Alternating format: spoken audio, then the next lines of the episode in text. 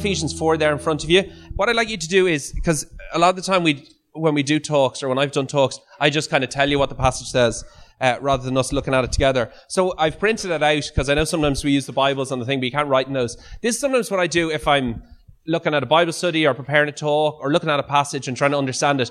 I've widened the margins, you'll see, so there's lots of space to the side. And I do that sometimes to kind of highlight and draw in and write points in. So both pages look the same, so just make sure you start on page one. And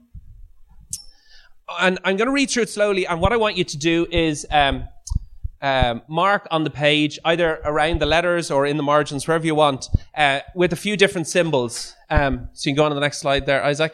So if you just write a question mark about stuff that you don't really understand or don't get, or why is it saying that, circle words maybe that you think are important or ones you're drawn to, and then the heart is kind of bits that you really like about it. So draw, highlight, as I read through it, just particular points maybe that stand out to you. It's from the NIV version. I'm just going to read through it, and then I want to just kind of talk through the passage, and I'm going to ask you a few questions as we go through it as well. So has everyone got a page they can see? There should be enough. There's more here if you need one. So feel free to scribble on the page as we go through it. So I'll read through it slowly. So we've Ephesians 3, 1-3 has primarily been about Paul reminding the church in Ephesus who Jesus is and what Jesus has done. And he kind of goes on now to talk about, well, this is how you should live in response to that. So as a prisoner for the Lord then, I urge you to live a life worthy of the calling you have received. Be completely humble and gentle. Be patient, bearing with one another in love. Make every effort to keep the unity of the Spirit through the bond of peace. There is one body and one Spirit, just as you were called to one hope when you were called. One Lord, one faith, one baptism, one God and Father of all, who is over all and through all and in all. But to each one of us, grace has been given as Christ apportioned it. This is why it says, when he ascended on high, he took many captives and gave gifts to his people. What does he ascended mean? Except that he also descended to the lower earthly regions. He who descended is the very one who ascended higher than all the heavens in order to fill the whole universe. So Christ himself gave the apostles, the prophets, the evangelists, the pastors and teachers to equip his people for works of service, so that the body of Christ may be built up, until we all reach unity in the faith and in the knowledge of the Son of God, and become mature, attaining to the whole measure of the fullness of Christ. Then we will no longer be infants, tossed back and forth by the waves and blown here and there by every wind of teaching and by the cunning and craftiness of people in their deceitful scheming. Instead, speaking the truth in love, we will grow to become in every respect the mature body of him who is the head, that is, Christ. From him, the whole body, joined and held together by every supporting ligament, grows and builds itself up in love as each part does its work. So I tell you this, and insist on it in the Lord, that you must no longer live as the Gentiles do in the futility of their thinking. They are darkened in their understanding and separated from the life of God because of the ignorance that is in them due to the hardening of their hearts. Having lost all sensitivity, they have given themselves over to sensuality so as to indulge in every kind of impurity, and they are full of greed. That, however, is not the way of life you learned, when you heard about Christ and were taught in him in accordance with the truth that is in Jesus. You were taught, with regard to your former way of life, to put off your old self, which is being corrupted by its deceitful desires, to be made new in the attitude of the minds, and to put on the new self, created to be like God in true righteousness and holiness. Therefore, each of you must put off falsehood and speak truthfully to your neighbor, for you are all members of one body. In your anger, do not sin. Do not let the sun go down while you are still angry, and do not give the devil a foothold. Anyone who has been stealing must steal no longer, but must work, doing something useful with their own hands, that they may have something to share with those in need. Do not let any unwholesome talk come out of your mouths, but only what is helpful for building others up according to their needs, and it may benefit those who listen. And do not grieve the Holy Spirit of God, with whom you are sealed for the day of redemption. Get rid of all bitterness, rage and anger, brawling and slander, along with every form of malice. Be kind and compassionate to one another, forgiving each other, just as in Christ God forgave you. Hopefully you've scribbled some things down. I'm going to talk through a little bit, give you some questions. If there's stuff kind of towards the end that we haven't touched on that you'd like to bring up, please do. I'm not promising I'll be able to answer it, but maybe together we'll be able to discuss it and God will work kind of through it. We've talked about and we see in this passage that unity is possible because of Jesus. And it's unity that we have with God and unity that we have with each other, created by God. I think the picture I suppose that I think of is when Jesus has been crucified and the curtain is torn in two and that we're reunited with God face to face because of what Jesus has done. The curtain is torn and our unity with God is restored, but also unity within the church, within Christians, is restored. It's used regularly throughout the book of Ephesians, so it's mentioned in kind of chapter 1 and 2 as well. But we see it in lots of other places as well, all the way through the Old Testament, we see it. Right from the beginning, kind of God called people together to be united under him. And throughout the Old Testament, we see this. And if you go right back to Adam and Eve in Genesis, we see that the world was perfect, but Adam and Eve decided that their will was more important than God's will. They said, my will be done, our will be done, not yours. And as a result of that, we saw brokenness and death and disunity and suffering all creep in. And the unity that Adam and Eve had with God was lost. They made a choice to try and be God and to pursue life without God. And then we saw disunity come again. And because of Jesus, we see later on, he restores that unity that we can personally have with God. I think unity is quite a strong theme all the way through the Bible, as God continues to pursue and desire to be in relationship with his people, for his church. At the start of Ephesians, if you have on your phone or if you want to look at a Bible, I'm just going to touch on one or two verses. But at the start of Ephesians, it's very clear from what Paul writes that what he's talking about to the church of Ephesus isn't just as simple, look, be united together. But he's actually talking about something much bigger. He's kind of saying, he greets the church, he says hello to the church, he reminds them who Jesus is and what he's done for them. But then he says in the middle of Ephesians 1, he says that you've been redeemed by Jesus, you have been forgiven, and you've been shown grace. But then it says that he has made known God's will, which was purposed in Christ. And what is that will? To bring unity to all things on heaven, in heaven and on earth. So while the kind of primary intent of this part of the passage does kind of concern ultimately what will happen when Jesus comes again, that there will be united and the world will be perfect again. We see in Revelation that there will be no crying, no more suffering. That's ultimately what's going to happen. But unity starts when Jesus dies and is raised again. Unity starts there. I have a little, if you want the next slide there. Sorry, done that. The next bit. So unity is started in the past. It started with Jesus' life as he talks about us in relationship with God, him bringing about that. But it also is something that's going to come. Like you look around the world, and as Peter said, if there's 50,000 different denominations and there's lots of infighting between churches, it's not like unity's here, but unity has been established, but it is also a future hope and a future desire. So something that's established in Jesus, it is going to be something that will be completed when Jesus comes again. But we're in the middle where unity still exists, and we have a role in making that happen.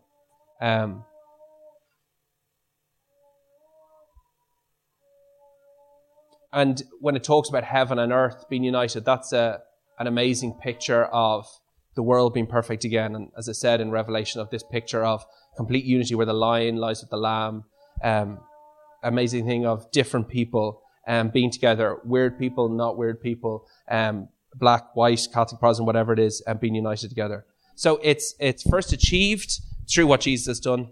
It's ultimately fulfilled when Jesus comes again, but we're kind of in the middle of that. And I think sometimes we think we can try and create unity. So we do Christian Unity Week. We have these things where we try and work together, but it sometimes maybe can be quite superficial. But we're not the architects of unity. We're not the ones who have unity and we make it happen. It is something that has already been established. Jesus has accomplished that. So it's not about us making unity and trying to be united and put on superficially looking like we're united together, but unity is established and our role is to maintain it. and to make sure it happens. So if we look at Ephesians 4 on your page, on the first page, if you look at verse 3 there in Ephesians 4, it kind of backs this up what it says in Ephesians 1 about it being something that has been established, but something that will. So if in verse 3, it says that we should keep the unity. So keeping the unity means that it's already pre-existed. So it already exists there. It's a base. It's created by God. It's from where we begin. But then if we look at verse 13, it says that we will all reach unity in the faith. So it is something that we're aiming towards. It is a goal as well as something that has been established. And it will come in all its glory, where things will be united and we will be singing the same song and loving each other in a real way. But so it's not something we create, but it's something that we can kind of pursue, maintain, and allow to happen. Or at least not stop. A lot of the time we recreate disunity. Any thoughts on that? Any on kind of the fact that it's been created in Jesus, it'll ultimately be fulfilled, and unity being a really important thing in between? And you see that verse there, verse 9, when he ascended on high, he took many captives and gave gifts to his people. What does that mean? I knew someone was going to ask that. I'm not sure. I wasn't really concentrating on that bit. But it's obviously talking when he goes to heaven and he goes below there, that he went to hell first, but then broke free of that. The captive bits, I'm not sure on the gifts of the people, is that I suppose he gave, and we'll talk about that a little bit later, is giving gifts to the people to serve the church, be united. And we'll look at how important that is for us to use our gifts, to use those in order to create unity. I'll come back to you on the captives bit though. What about a question for you? Do you think we can experience God's love without unity? Truly experience God's love without unity? No. What was the other thing? Okay. So you think if there's disunity, you can still experience God's love? Japers. We're going, man.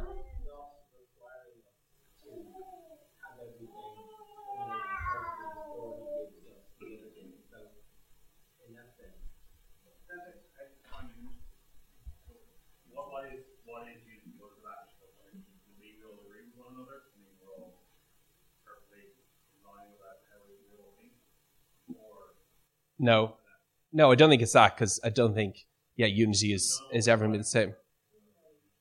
Okay, well, here's another question. Do you believe Adam and Eve had deeper unity with each other and with God before they ate the apple?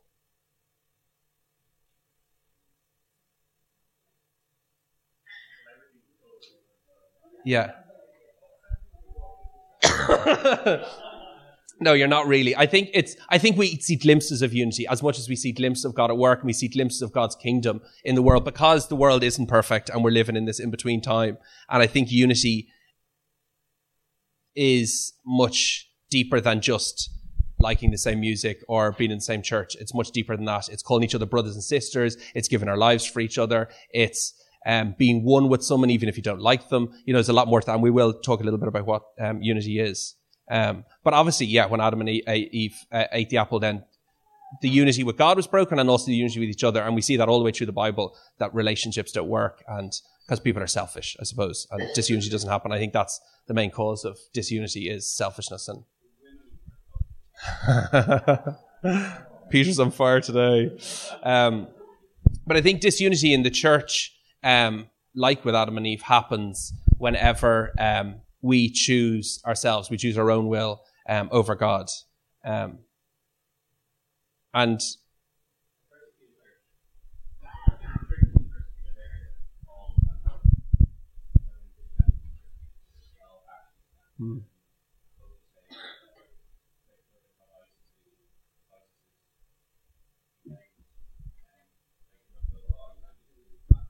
Yeah.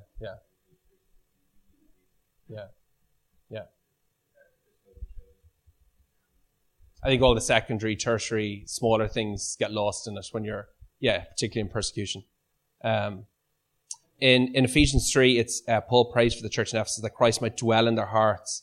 And this is another bit about kind of, can we experience Can we experience God's love completely? So Ephesians 3, it says, Paul prays to the church in Ephesus that Christ might dwell in their hearts, that they may be rooted and grounded in love, that they may have the strength to comprehend with all the saints the love of Christ.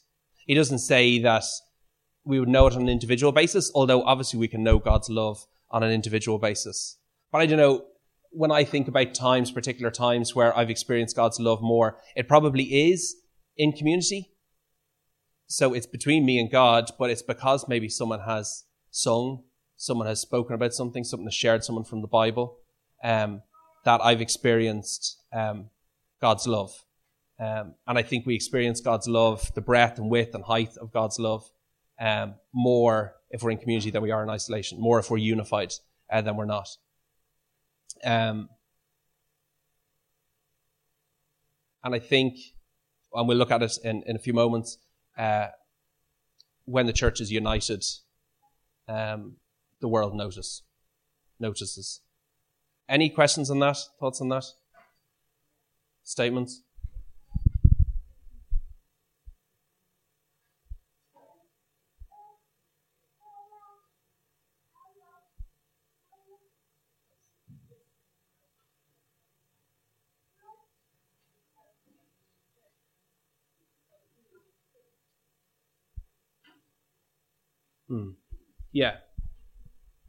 Yeah. And I suppose I'm sorry.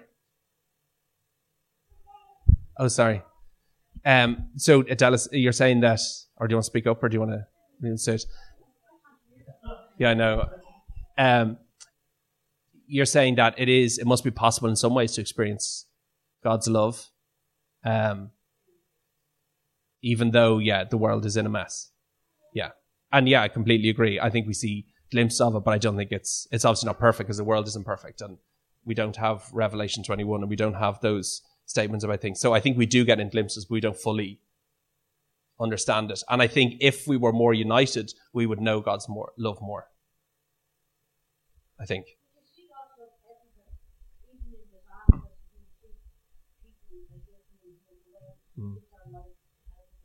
Mm-hmm.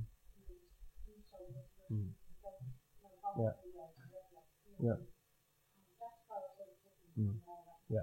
And I think we can experience God's love as individuals as well. When we go through something, we know God's walking with us or beside us, or He's answered prayer or whatever it might be. I think we do get a glimpse, and we do understand God's love as individuals. But I think there's something particular about when we're unified and when we're in community together as well. I didn't really expect the questions thing to work, for people to be shouting up stuff as much. Sorry. It's good though. I think it was interesting there when B prayed earlier about thinking about, I suppose, about the theme of unity. And I think when she prayed about the stuff that we've heard about in Tuam and in different places around, and politicians, I suppose, are slow to apologize because they weren't directly responsible. But Belinda, sure.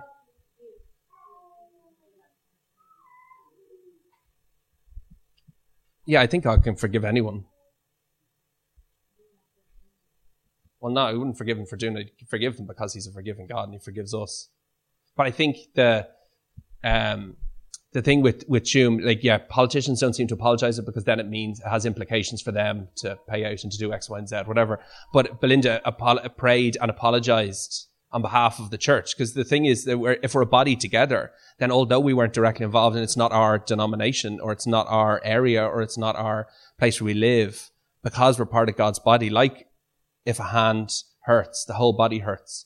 And because something like that's happened, we own that as well. We're part of that body. We're not responsible for it, but God's image and God is affected. Yeah, there's been lots of discussion about it throughout the...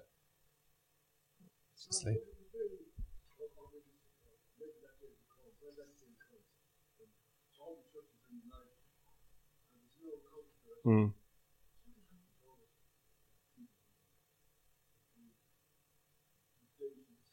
I know, yeah.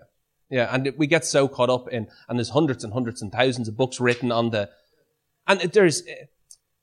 written on kind of specific things, on small things that aren't the most important thing. And when we say diversity is important in unity, It's good that we have different views on things, and churches look different, and some do kids' songs and some don't even sing. That's good that we have that diversity. But unity is much deeper than just how we run a service or how we pray or how we do any of those things. But I still think there'll be diversity within that, because people singing in different languages still will happen. It's fun. It's true.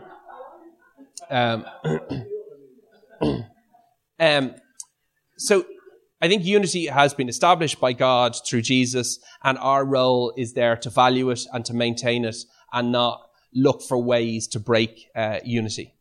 God desires, one of God's, and we'll look at in John 17, which Peter mentioned earlier, a massive desire of God is for unity. So how do we maintain and value unity? Is there something that you can see in Ephesians 4 there on your page? Or is there something you can think about? What does it mean for us to maintain, value, unity? I'm going to suggest one or two things. Hopefully you might suggest them before that.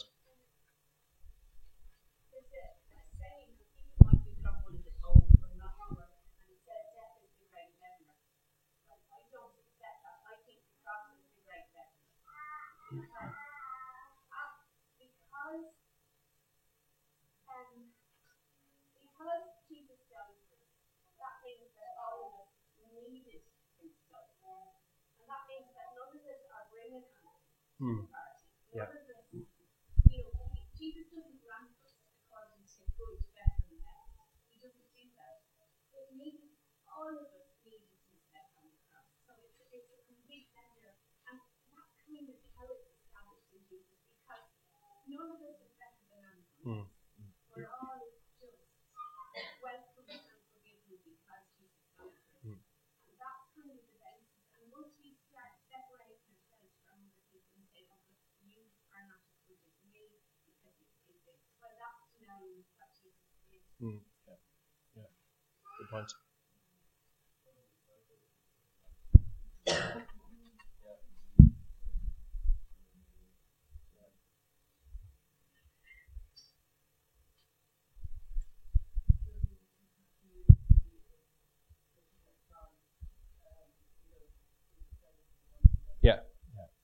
And I think it was up on the screen earlier, and it's at the start of Ephesians 4 there where it talks about, at the very start it talks about one Lord, one faith, one baptism, one God, one Father of all. And I think it is when we have Christ and we say that we're Christ followers and we follow Christ, then we are united and we are one. I think sometimes, and Wendy, what you're saying there about we're accepted, we're forgiven for kind of who we are and not what we bring to the table. I think sometimes we can get, well then, that's it, I'm forgiven, I am a Christian, and that's all I need to do. But Ephesians 4 talks a bit about kind of what we need to do. How do we live out our faith? And also, because of the way we live out our faith, how then unity comes about.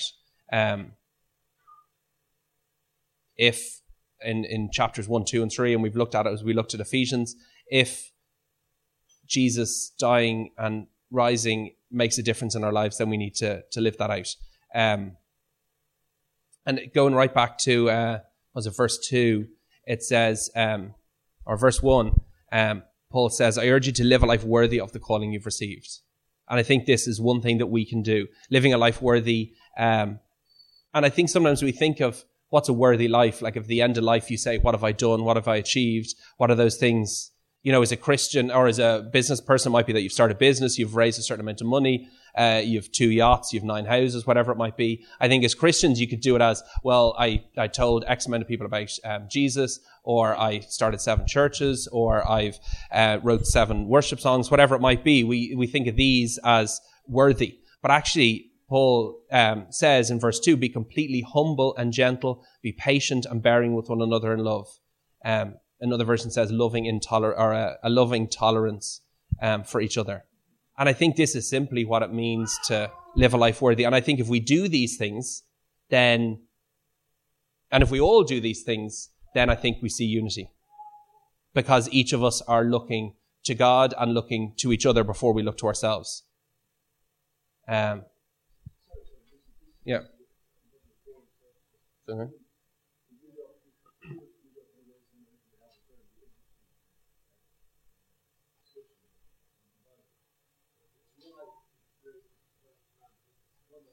question is that part of Jesus has been regarded as saying, "I'm saving God." Yeah.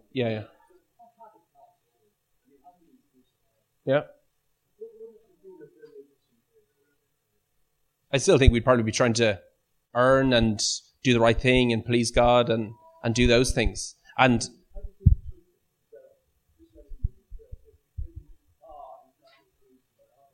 I think it would have just died out, because then everything that Jesus said up before that would have just been rubbish. When he talks about that he's going to go to heaven or that he's God, well then he wouldn't. It would have been a lot more difficult, I'd imagine, as a church, and probably wouldn't have survived. But the thing that Paul talks about in verse 2, it's kind of quite simple and dull. And I suppose, I think, is it Micah 6:8, where it says, this what I ask of you, walk humbly, love mercy, act justly. Yeah, it's the kind of simple things. It's not about achieving lots. And I think if we live a life that's arrogant or brash or fosters disunity, and we live for ourselves and our will, well, then we won't see unity happen, because we're all just choosing our own thing. It's fairly obvious. But I think sometimes the church and Christians are known for disunity, known for arrogance, known for opinions, and known for those things, and not known for unity. And I think when we see some of these words, be completely humble and gentle, patient, bearing one another in love, we can kind of think of ourselves as doormats or dirt, and that's not what we're talking about here. I read something there. It says we're neither worms nor God, and I think sometimes people view themselves as not worthy, and it's just me, and then other people think they're God, like Adam and Eve did, celebrity Christians, whatever it is. But we need a proper kind of self-understanding. We're marvelous relational creatures in the image of God, intended for relationship with God. And without God, we have no meaning. Humans are intended to be something great, but in the process of trying to be that, we have become self-centered and self-seeking. And we, like Adam, say to God, not your will, God, but mine. So I think living a life worthy, being humble, gentle, and those things creates unity with each other. Whether it's the people here or whether it's us and our relationship with other churches or other Christians, it's a crucial thing. And the resources and the ability to love the people who are unlike us comes from Jesus, comes from the Holy Spirit. That's where it starts. But I think we need to rediscover a sense of what it means to be called by Jesus and how that means to live. Because in the end of Ephesians 4, it talks a lot about other things, kind of vices and sins and these other things, where it talks about, like, don't steal, don't be angry, or don't let the sun set on your anger. It doesn't say don't be angry. Don't people who speak falsehoods. Those are the things that create disunity. They're the things that break unity, when people choose themselves, steal because that's what they want, and it doesn't matter if it affects someone else. Those are the things that break unity. But if we were to be humble and patient and gentle, then that creates unity. So part of it is how we live, how we do that, relying on the Holy Spirit and Jesus to enable us to do that.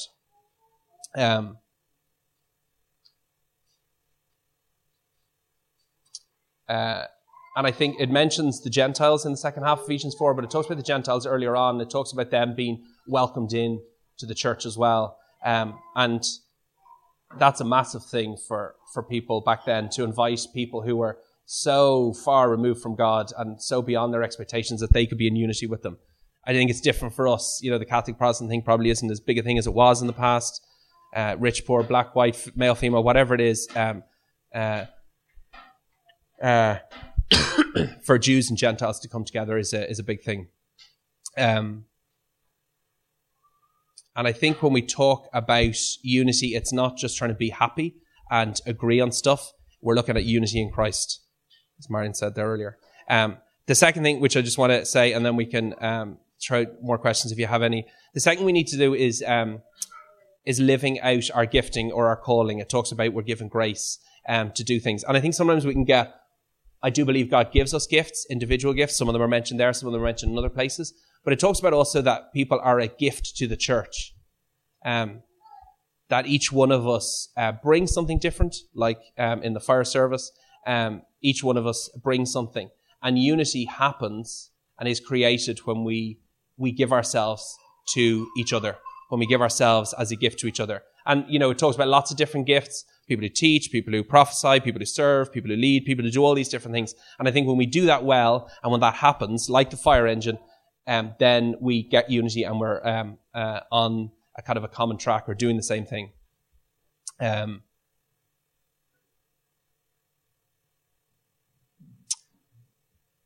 I think when we look at each other, it's not that someone is better than someone else because they're doing this or that or whatever it might be. We're equal in it. We all have a purpose.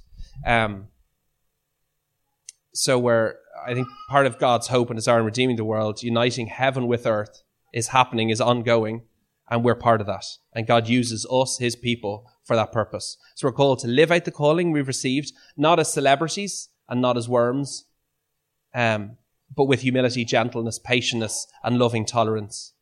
But we also need to recognize that we're different. We all have different gifts and different things that we bring to this community, but also different things that we bring to the worldwide church. And God empowers us to do that. I forgot my Bible. Anyone have a Bible on them? Or so we'll grab one. Thanks, Tegan. There's one particular passage that I read a good while back. And I was thinking, I was preparing a talk and thinking about unity. And I came across this passage which Peter mentioned there, John 17. And there's a point in it where Jesus is just before he goes to the cross and he prays to God. He says to God, I've completed what you've asked me to do. He prays for the disciples who were with him there and then. But then, and this was the most amazing thing when I read it, my goodness, this is a nice old version. Thanks for that, Tegan. He talks about the disciples saying, don't take them out of the world, leave them in the world, that they may tell people about me. And then in verse 20, it says, neither do I pray for those disciples alone, just the ones who are here. But he says, I also pray for those who will believe in their words, those who are to come. And when I read that, it struck me that actually Jesus is praying for us. He's praying for the church today. So he, as he stands there, before he goes to the cross 2,000 years ago, Jesus has prayed a prayer for his church today. His church 100 years ago and the church in 100 years' time. But he prays a prayer for us. And this, say again? It was his last prayer, exactly, and longest prayer. And this is what he says. He says, this is what he prays for. This is, so he's praying. The disciples have heard it, and this is what Jesus prays for the future church. He says, that they all may be one, just as you, Father, and I are one. Like they might be one like us, that the world may believe that you have sent me. So he's prayed that the church will be as unified, as united as the Father is with Jesus. And when we look at the relationship of Father and Jesus, it's just completely together. They understand each other. Jesus is obedient to what the Father has asked. And that's what he prays. That's what Jesus prays for us here today and the church in Ireland, that we may be united together. And that just blew me away, thinking that Jesus prayed that for us, for the church. And I think the more I think about it, I think it's, the Bible is prophetic, but I think it's maybe a word for us today, not just here in Black Rock, but the church in Ireland, that actually unity is hugely important on God's heart. It's what Jesus has prayed here for us. And as a result of that unity, it says that the world will believe, the world will notice. So because of the unity that we have, if our relationships with each other and with other churches and with other Christians are like that, the world will notice.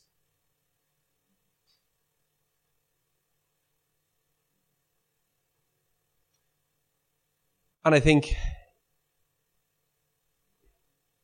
I think unity is a huge thing from God's heart. We saw right from the beginning, Adam and Eve, right through the Old Testament, as he tries to call people back to him, as he puts kings and judges and lots of people to lead his people back to him. We see it in the New Testament when Jesus creates that unity again with God. And this is something that Jesus prays for us. And how do we pursue that? How do we forget about the things that are unimportant and love our fellow Christians, even the ones we don't like and the ones in other churches who believe slightly weird things, but we should be united in Christ.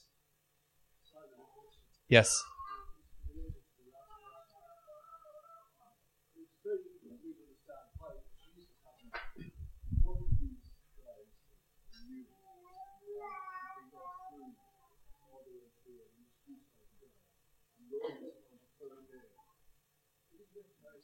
Yeah.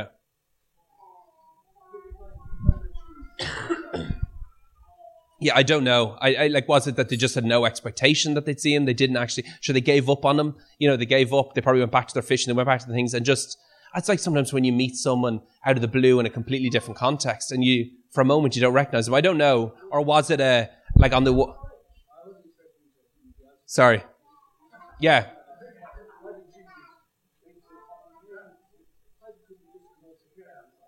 Yeah, I know. Yeah. And I suppose he did, and he shows the scars, and eventually they do see it, and they do see him, and the Holy Spirit sent, and the church goes. But yeah, no, it is a bit weird how they could walk on that journey for so long and be talking to him and not realize it's him, unless he was wearing a mask or a hood or something, I don't know. Or he just, he blinded them to it. Anyway, that went a lot longer than I thought. Sorry, I wasn't really expecting people to contribute. But thanks for it. I did want it, but just didn't expect it. Yeah. Let me just, anyone else, any comments? Yeah, it's a hard one. I think it's pursuing relationships. And I think it's not fixing our eyes on community, on unity. It's fixing our eyes on Jesus. Sorry, Alex.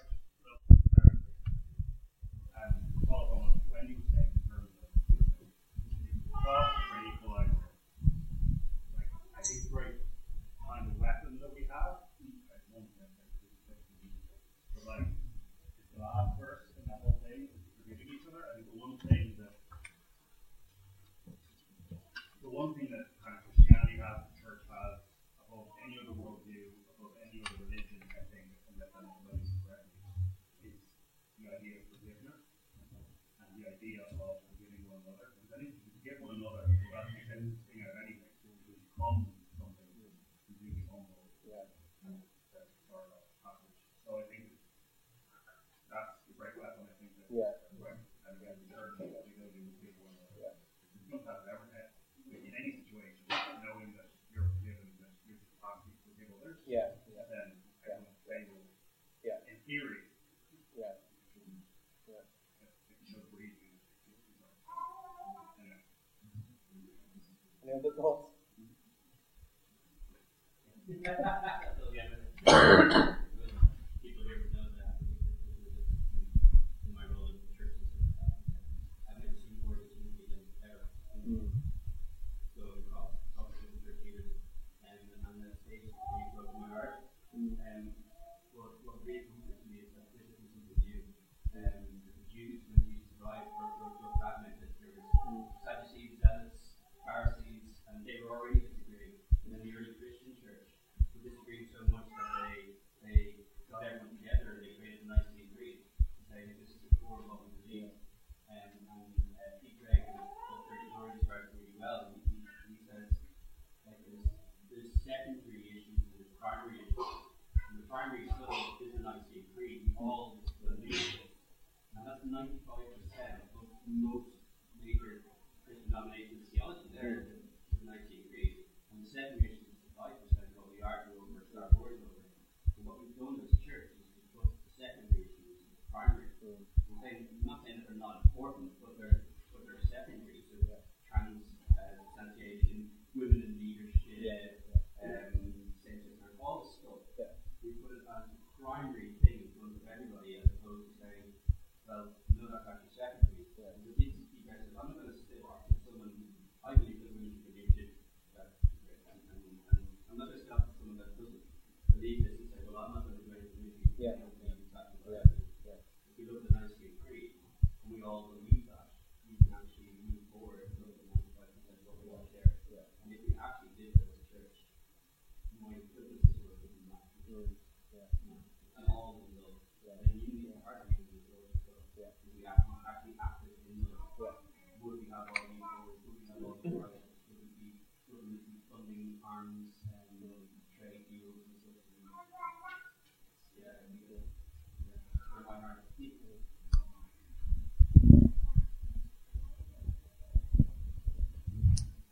Any other things?